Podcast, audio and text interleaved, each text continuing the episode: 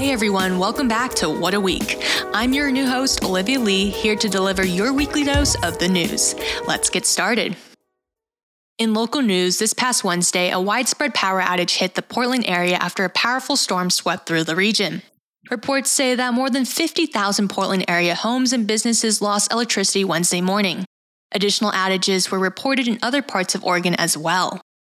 In state news, Oregon's plan to expand vaccine eligibility and increase vaccine rollout has been put in jeopardy.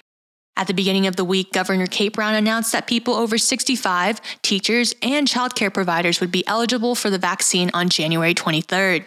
The announcement was based on the expectation that Oregon would receive more shipments of the vaccine. Unfortunately, these timelines have been pushed. A tweet from Governor Brown, quote, Last night, I received disturbing news confirmed to me directly by General Perna of Operation Warp Speed. States will not be receiving increased shipments of vaccines from the national stockpile next week because there is no Federal Reserve of doses. In another tweet, Governor Brown said, quote, This is a deception on a national scale. Oregon seniors, teachers, all of us were depending on the promise of Oregon's share of the Federal Reserve of vaccines being released. Governor Brown has called upon the Trump administration demanding answers as to why they failed to deliver. Adding on to COVID related news, the first recorded case of the highly contagious coronavirus mutation has been detected in Oregon. Oregon officials announced Friday that a Multnomah County resident with no known travel history tested positive for the variant identified as B117. Here's what you need to know about the new COVID 19 mutations. David Kennedy, a biologist who studies the evolution of infectious diseases at Penn State, says that there is currently no evidence that these new variants of the virus have increased severity. Kennedy reports that it's not clear exactly how much more transmissible the new variants are, but current estimates state that they are somewhere between 30 to 80% more transmissible than the original strains that were out there based on the spread of the disease.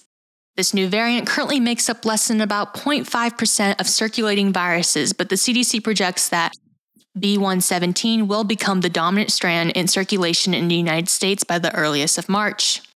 The good news is, as of now, neither set of mutations in the new variants B117 and B1351 are thought to be severe enough that our current vaccines will no longer work. In national news, on Wednesday, January 13th, the House voted to impeach President Trump for the second time, condemning the president's role in inciting last week's riot at the U.S. Capitol. This is the first time in U.S. history that a president has been impeached twice. Senate Majority Leader Mitch McConnell doesn't plan to hold Senate impeachment trials until after January 19th, so we will have to wait just a little longer to hear further developments about Trump's impeachment. The U.S. will now require all international travelers to test negative for COVID 19. International travelers must take a coronavirus test no more than three days before the departure date and provide documentation of their negative result or recovery within with their airlines in order to enter the United States. This order, issued by the CDC, will take effect Tuesday, January 26. On Thursday night, President elect Joe Biden announced his first phase of relief efforts known as the American Rescue Plan. This first phase entails a $1.9 trillion outline Least to say, it's a quite ambitious plan, but as Biden stated in his speech, quote, there's no time to waste, we have to act and we have to act now. Here's a quick breakdown of what the $1.9 trillion will be used for. This will be divided into three main sections COVID 19 relief, direct aid to the American people, and aid for local governments and businesses. First and foremost, Biden calls for $400 billion of COVID 19 relief. Biden outlined a goal of 100 million shots by the end of his first 100 days as president. In aligning with this goal, he laid out his plans for funding towards vaccines, testing expansion, aid towards K 12 schools, and colleges. The second section of his plan involves providing $1 trillion of direct aid to the American people.